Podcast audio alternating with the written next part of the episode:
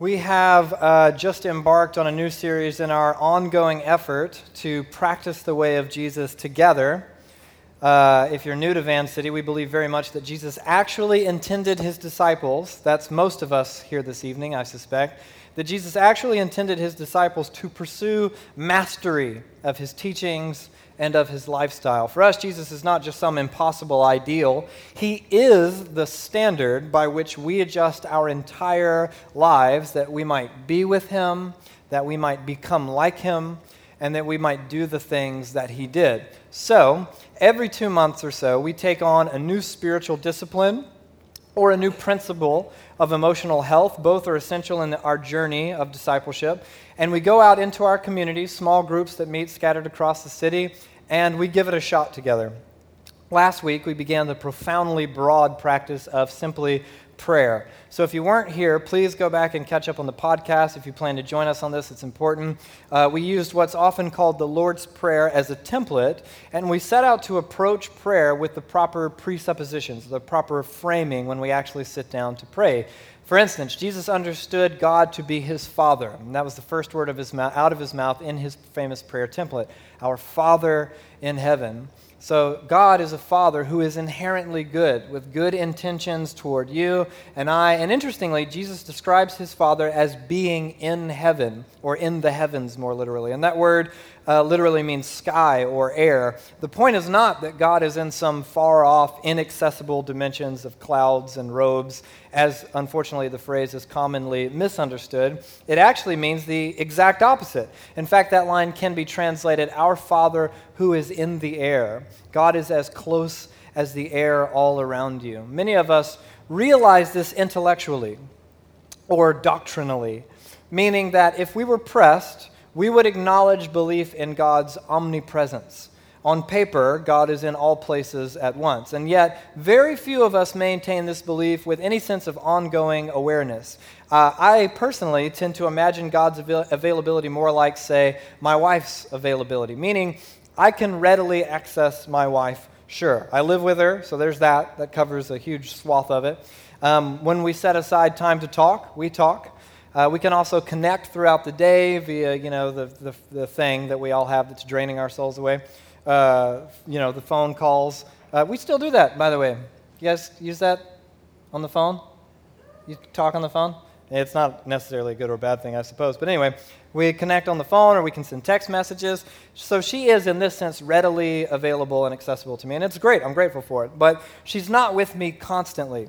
She doesn't share in my every single experience. In fact, many of them come secondhand or through my flawed retelling. So functionally, I think many of us imagine God the exact same way. We have our unique time set aside to be with him, and we can also access him when and if we see fit throughout our day. Maybe for some of you guys, God is like a Force ghost from Star Wars.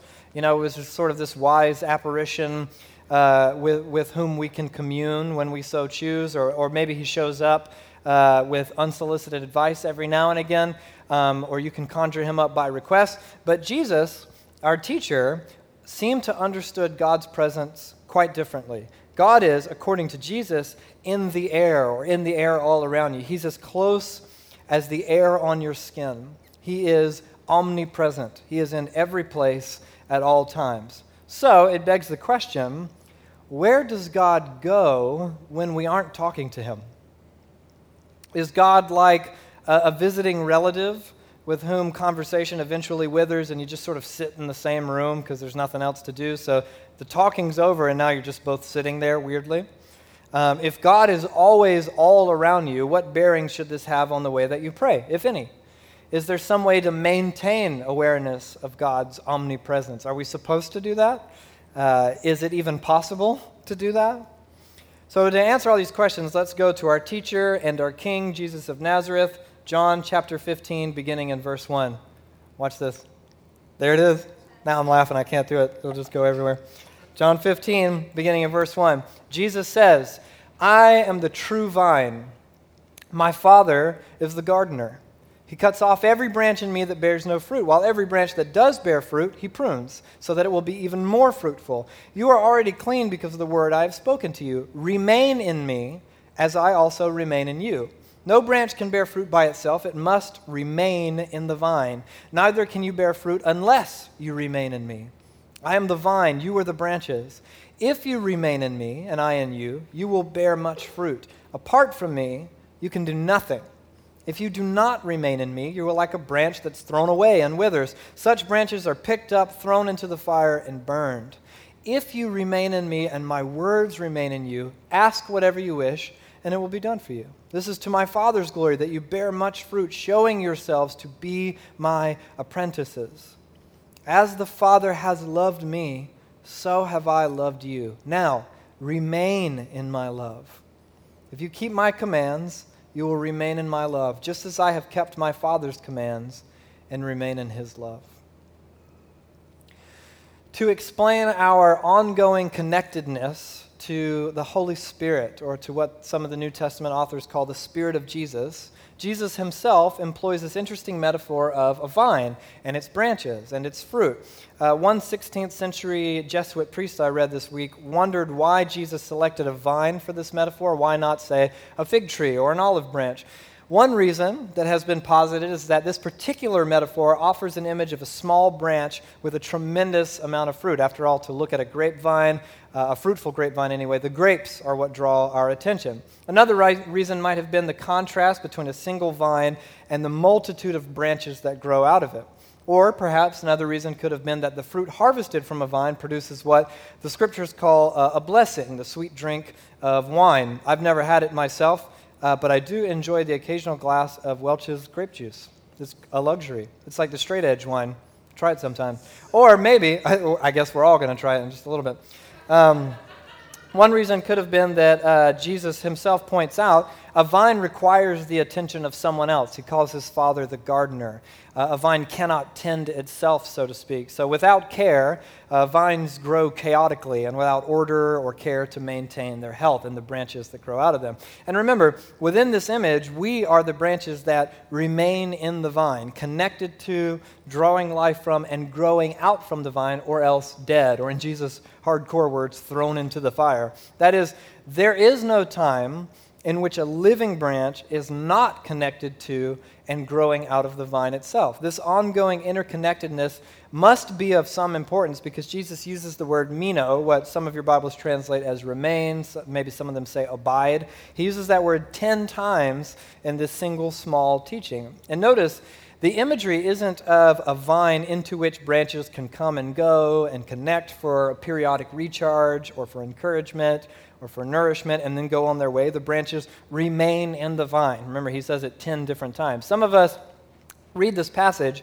and we interpret Jesus to mean that we ought to maintain our obedience to Jesus. Perhaps that's what it means to remain in him. Others assume it has something to do with the way that we do important things led under the direction of Jesus. Like if you're making a big decision or navigating a complicated relationship, remain in Jesus, so to speak. But many great thinkers of the Christian tradition have come to understand that Jesus' image of the vine and the branches, his plea that we might remain in him, actually has everything to do with learning to maintain an ongoing awareness of the waking reality of God's presence at all times, always being in two places at once, eating breakfast and in the presence of the Father, at the gym and in the Father's presence, at a movie theater in the Father's presence, in conversation with a friend in the Father's presence, whether you're answering emails or it's your morning commute or your 9 to 5 or dealing with your insane parents or roommates or coworkers or toddlers in my case, all while simultaneously in the Father's presence. Paul, one of the primary authors of the New Testament, called this prayer without ceasing. Our Catholic brothers and sisters call it contemplation. The medieval monk, Brother Lawrence, called it the practice of the presence of God. And Brother Lawrence's famously documented pursuit of constant connection to God became this small book, The Practice of the Presence of God. It's a fascinating thing. Because in the 15th century, Brother Lawrence, lacking the education to become a cleric, served instead as a dishwasher in a French monastery. And there, he devoted his entire life to the practice of contemplative prayer, or the practice of the presence of God. So consumed was this man by God's sustained intimacy that people would come from all over Europe and just watch him in his kitchen as he reveled in the Father's companionship. After Brother Lawrence died, his letters were compiled into a small volume in which he writes this: "The time of business does not with me differ from the time of prayer. And in the noise and clatter of my kitchen, while several persons are at the same time calling for different things, I possess God in as great tranquility as if I were upon my knees before the Blessed Sacrament." Man, I don't know about you guys, but for me personally, this is wildly different than my ordinary approach to prayer, as almost entirely relegated to my morning routine, with some recurring touch points throughout the day or a week, often compelled by my wants or my needs as they arise. And I believe this Brother Lawrence fellow had become unsatisfied with bits and pieces relegated only to sacred times and sacred spaces, corralled with great focus and often frustrated attempts to stay the course, and he wanted something more. He seemed to realize that all this concentrated effort to squeeze a single sacred drop from an apple seems very foolish when we look up to see that we've been standing in this endless orchard of ripe apple trees all along.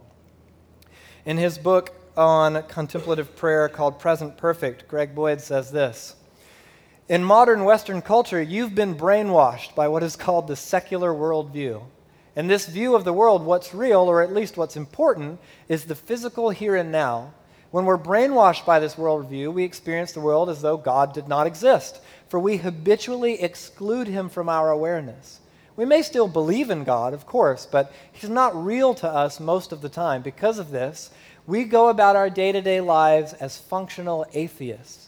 We may pray and worship God on occasion, but these are special times, isolated from our normal, secular, day-to-day life. So thoroughly are we brainwashed by the secular mindset that the very suggestion that we could routinely experience the world in a way that includes God strikes us as impossible."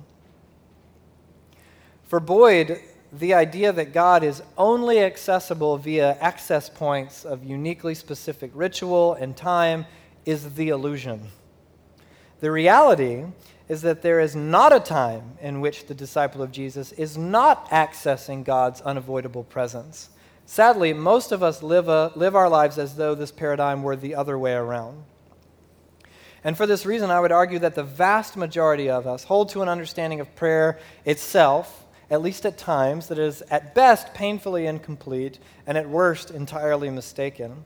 And when we understand this, it has, I believe this very much, the power to unlock an entirely new, robust dimension of relationship with God himself.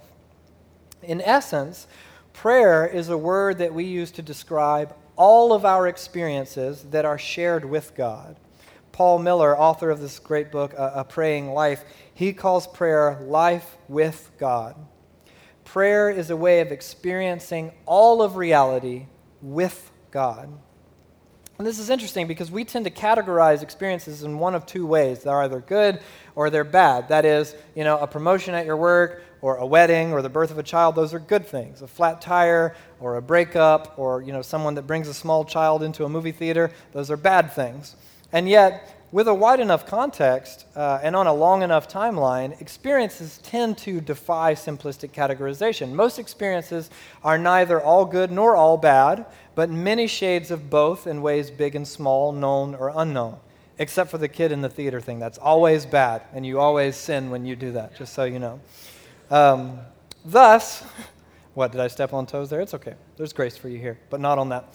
Thus, the inherent complication in the way that we pray is that we tend to preemptively organize our experiences into two such broad categories and then to present them to God after we've done the work. So this is bad. I need your help with this. This is good. Thank you. And this way, we are like, I imagined it like a character in a movie that stands glassy-eyed before the tombstone of a loved one, and they recall the events of a week or a year with a semi-scripted one-way conversation sort of thing. Here's an update. You can't talk back, but here's everything. This was good, this was bad, and so on, as if prayer were nothing more than filtered updates in the context of a routine meeting. But when we share the whole of our experience with a loved one, we share in the great twisting intricacy of life itself. What I mean is that I don't stand before my wife, Abby, for 10 minutes at a time in the morning and say, hey, here's the update. My job is hard this week. Can you please help me? My friend is sick. I'm worried about them, just so you know. Our kids are healthy. Great. Way to, help with that. We have food to eat and a house to live in. That's awesome. Cool. Okay, bye. And then I leave. Instead, our conversations are ongoing, and they're layered, and they're complicated. And one reason is because our life is shared.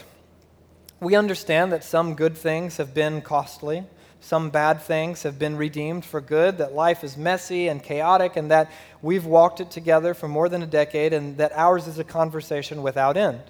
And I don't just relay categorized experiences to Abby. I experience my reality with Abby. And that's what prayer is like. It's all of our experiences shared with God, and more so than any other person, because we're with God all the time. And this is happening whether you realize it or not. The enormous life-changing difference occurs when we learn to live in the ongoing awareness that it is true. If prayer is a way of understanding all of our experience as shared with God, then the disciplines of prayer, the things that we're going to get into with the practices, asking for things, lamenting things, listening for things, all the disciplines of prayer are simply the means by which we wake ourselves up enough that we might learn to live in the truth that God is always there and always listening. Dallas Willard says it like this: the first and most basic thing we can and must do is to keep God before our minds. This is the fundamental secret of caring for our souls. Our part in thus practicing the presence of God is to direct and redirect our minds constantly to Him. In the early time of our practicing, we may well be challenged by our burdensome habits of dwelling on things less than God, but these are habits, not the law of gravity, and can be broken.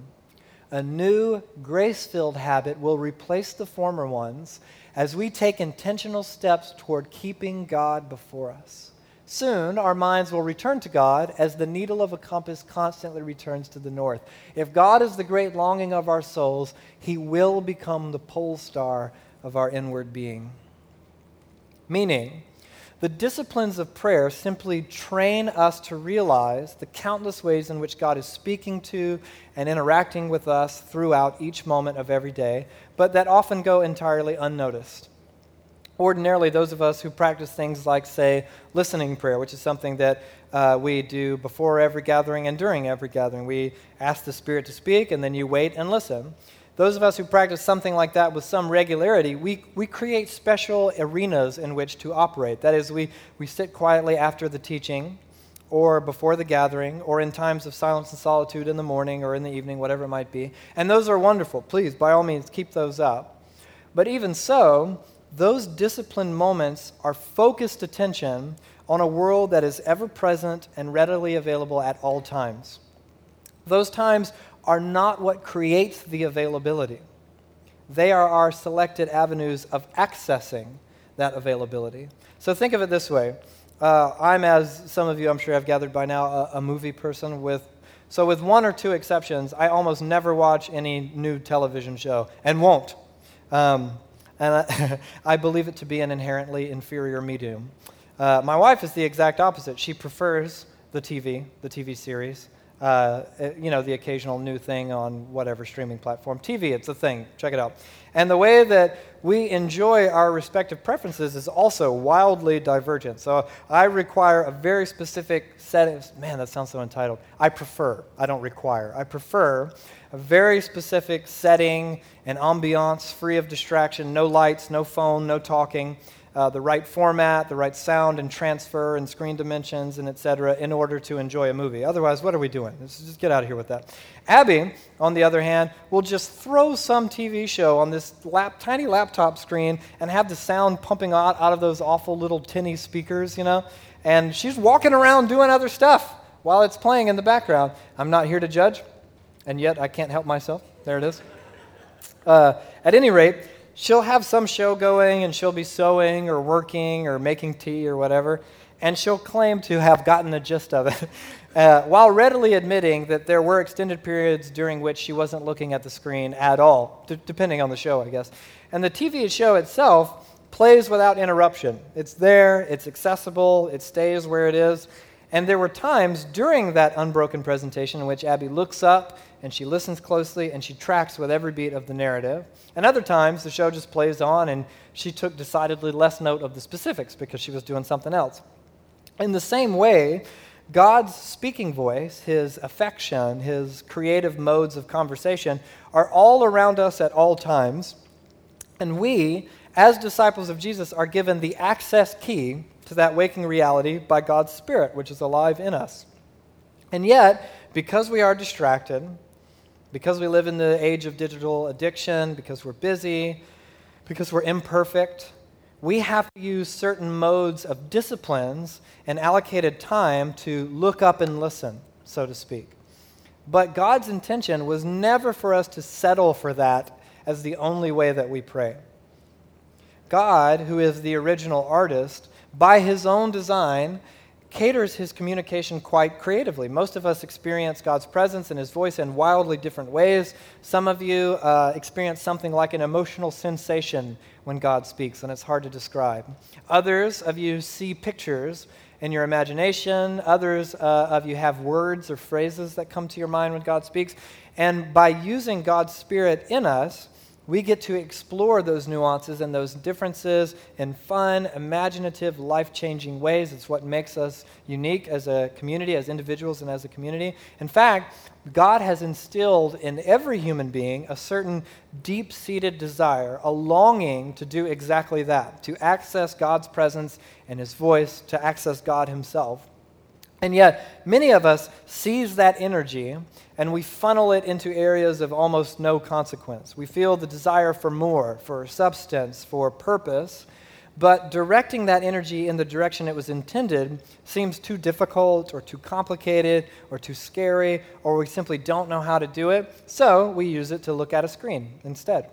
Or we just funnel it into some person, or we funnel it into a career, or a hobby, or to travel, or to learn, school, whatever it might be. And of course, the great human story is that without God, without some definitive higher purpose, the great human story in all its Nietzsche-like glory is that it all comes back empty. This is your life ending one moment at a time. But what would happen if we train ourselves to direct our innate desire for God, unobstructed, down the channel that leads to God's presence? Our Father who is in the air all around us. What Dallas Willard is talking about, the pole star of our inward being. What if we understood prayer as not only select spaces for discourse, for conversation, but of all of our experiences as shared with God? What if we often enjoyed extended periods of prayer in which no one says a word? Mother Teresa was famously asked what she said to God during her most meaningful times of prayer, to which she answered, "I don't say anything, I listen." And puzzled, the journalist pressed and said, "Okay, well then what does God say if you're just sitting there listening?" And Mother Teresa smiled and replied, "Nothing. He listens. And if you don't understand that, I can't explain it to you." If I liken this sort of closeness with God to other, more easily understood experiences from our own lives, I think what we're actually getting at begins to come into focus. It's actually not that mysterious at all. I often catch my wife smiling at my son while he's running around and playing, and when he finally starts to settle down, she'll say, "Come here and snuggle with me." And then they'll sit together on the couch or whatever, and they don't say anything. They just sit there and snuggle. In fact, this morning, he and I woke up first. She was still asleep, and we were wandering out into the kitchen. And I said, "So do you want breakfast?" And he said, "One second, Dada." And then he walked away, and I was like, "Oh, okay, I guess he's got stuff to do." And I'm in there, like, making coffee or whatever, and Beck comes back out. He's like, "Okay, I'm ready." I was like, "What were you doing?" He said, "I went in there, I snuggled Mama for 1 minute, and now I'm back. I'm ready for breakfast." And I didn't hear anyone talking, so they're just in there doing the snuggle. Or I'll often ask Abby to come sit with me in my movie room while I watch something that I've seen like a million times and doesn't, require the right ambience, while she's reading or doing something else. And it's just because I like to sit next to her, even if we're not going to be talking or sharing the movie per se. Or like many couples, we cycle our way through the entire series of Friends for the 10th time since we've been together, like a living cliche. And sure, it's because we love Friends, but we also love sitting there next to each other. and being close and laughing at the same jokes that we've heard quoted for decades, but doing that together. I'm not sure that I have the steam to keep doing it by myself. Do we also have focused, deliberate conversation? Of course. It's really important. Do we also go on dates and take vacations and talk through heavy things and process together and ask things of one another?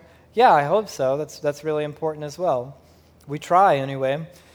Even so, there's something quite wonderful about just sitting together. Earlier, Katie was talking to me about the teaching, my friend Katie, and she called it shoulder time, when you just sit beside each other and you do nothing but sit together. No agenda, no plan, perhaps not even words, just the closeness and the friendship that we share.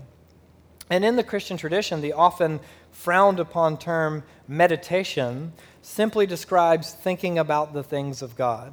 And you do this all the time. When you read or study the scriptures, for example, if you do that, I hope, you meditate on holy things, so to speak. You concentrate or you dwell, you fill your mind with the things of God. In the practice known as contemplative prayer, we work to make that meditation an ongoing awareness throughout the day, and an acknowledged and felt connection to the friendship of God at all times, even if you're in the kitchen washing the dishes.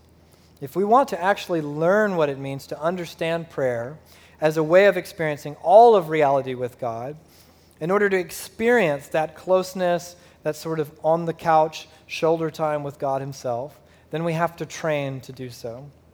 Maybe one or two of you guys actually are experts in this already. If so, please come talk to me afterward. We have some work for you to do. But I'm assuming that most of us are on the same page and that we have a lot of practicing to do to really get this. And that's totally fine. We have to train. We have to give it a shot. It takes practice, it takes discipline. It won't happen with any meaningful sense of continuity by its own accord, organically, when you spontaneously feel like it. And so, as our next practice, as a church and community, we are going to begin something founded by Jesuit priests in 1540 and shared across the spectrum of the church since. It's called contemplative prayer, practicing the presence of God. Now, I don't want everyone to freak out and think, what the heck, if you've been doing the practices with your community already, or if you're new here and think, man, what the heck, week one was so easy. It was just like 10 minutes to pray. That was fine. Or I just got here. What are they doing? They're already doing the dishwashing, thinking about God all the time thing. That's tough. The beauty of this practice is that you get to sort of put a toe in and just give it a shot. You do not have to become an expert overnight. It takes a long time, and the practicing itself can become a beautiful, fun thing. When we begin to give it a shot, and when we practice faithfully, you will begin to find yourself more effortlessly on the couch with God, so to speak, the more and the more that you practice. And we're going to embark on this practice with this wonderful sort of guiding tool called the Examine. Its full name is actually the Examination of Consciousness, which I think sounds way cooler, but we're shortening it to the practice of the Examine, which is really just about seizing an awareness of the fact that you are placed in the midst of your experiences, right? And then you sort of rummage around and discover God in all your experiences, because in the beginning it's hard for you to simply acknowledge it in real time effortlessly. You have to actually do the work. So it may seem strange to some of you, but you might think of it a bit like training wheels to start you on the long road to ongoing contemplation, what Dallas Willard was talking about when the needle of the compass constantly returns to north on its own. This is about learning to remember God. And in the beginning, it takes disciplines, it takes techniques and practice. When I take a seat on the couch next to my wife and we sit down to watch Friends or just be there while we're both reading or whatever, she can usually tell if my mind is wildly committed to other things, even if we're not really doing a ton of talking. If I'm not there in the moment or if I'm nervous or anxious, then she knows. In fact, one reason traditionally throughout church history that the church gatherings begin with worship is to properly frame the reason that we have a community in the first place. We get to slow down and be here rather than anywhere else. When our hearts and our minds are off in different places, framing that time is about remembering that you're here and nowhere else. So this week, you'll join with your communities and you'll learn the 5 steps of the Examen. If you're not in a community yet and you want to join us, you can go to practicingtheway.org, grab a friend or two, and you can absolutely start trying it either way. There's 5 steps, and they're really basic, really simple, and really beautiful. First thing that you're going to do is that you pray for light, and this is just a way that you ask with humility that God would make himself known, that he would reveal his presence, that we wouldn't overlook him, that he would provide a light, so to speak, through the darkness of our distractions and our busyness, and that we might see him well. So you're essentially just asking God that you'd be able to hear and see him during this time. That's step 1. The second step is that you sort through the moments that preceded this time of prayer, whether it's just a few hours or the day or two before that, and you examine those events and you look for God's presence. Perhaps he was overlooked in the moment, but it's not too late to find him in your memory and to still experience him in those experiences. So the third step is to select a single moment from those experiences that you've just sort of sorted through in your memory, and find one where you felt the strongest sense of God upon examination. Maybe you didn't feel it in the moment, but when you look back at it, you can see God there. Maybe it's like a moment with your spouse or with your kids that was lovely, or a sunset, or a kind word from a friend, or a memory that came to your mind, or looking through a rainy window, whatever it is for you. And you, when you look back and you see God in that moment, take note of that particular moment and sort of take it aside, organize it, and examine that memory that drew a particular response, whether that response was good or bad. Maybe it's joy, or it's surprise, or it could even be something bittersweet, or it could be despair. And take hold of that moment with careful inspection. What does it mean? Why did it elicit the response that it did? Why did I feel joyful about this or upset about this? And then the fourth step is that you seize the moment of particular response and you bring it to Jesus, so to speak, and you ask him, what do you think about this? Have you felt this way? Do you understand this? What does this mean for me? Remember, Jesus was a human with real emotional experiences. Perhaps he could bring your mind to a particular story from the text of his life, and perhaps you'll go there and you'll find solidarity with Jesus himself. That's happened to me before. Or you'll relate to him and know him better and be like, wow, we shared an experience. Perhaps you'll experience something that's not necessarily from the text, but it's more like a sensation of solidarity with God. Yes, I know what it's like to suffer the way that you know what it's like to suffer. Yes, I know what it's like to feel joy the way that it's like for you to feel joy. Maybe God will speak a word or a phrase into your imagination, or deposit a series of images into your imagination. And then the final step is just to say thanks. Thank God for the special moment in which we are allowed to know God better, to know what he's like through Jesus, who is like us, human, filled with emotions. And now, close to God, you get to sit with him and know him better. Think of it a little bit like sitting down with a loved one, going through a memory that you shared together. Remember that time that we did this, realizing that you had a shared emotional connection in that moment and just enjoying that. Wow, yeah, we know each other better now. We're better friends for having talked about that, for looking at that together. And you get to sit with God and know him better. You're learning to experience all of your life with God. This is what this is all about. Eventually, this practice is a retrospective thing, right? You're looking at memories and you're mining out God's presence. But what this practice will do in retrospect will become the way your mind begins to function in the moment, once you've trained yourself to do so. Like many learned disciplines in a variety of apprenticeships, this gets easier over time. Recognizing God in the present will become easier.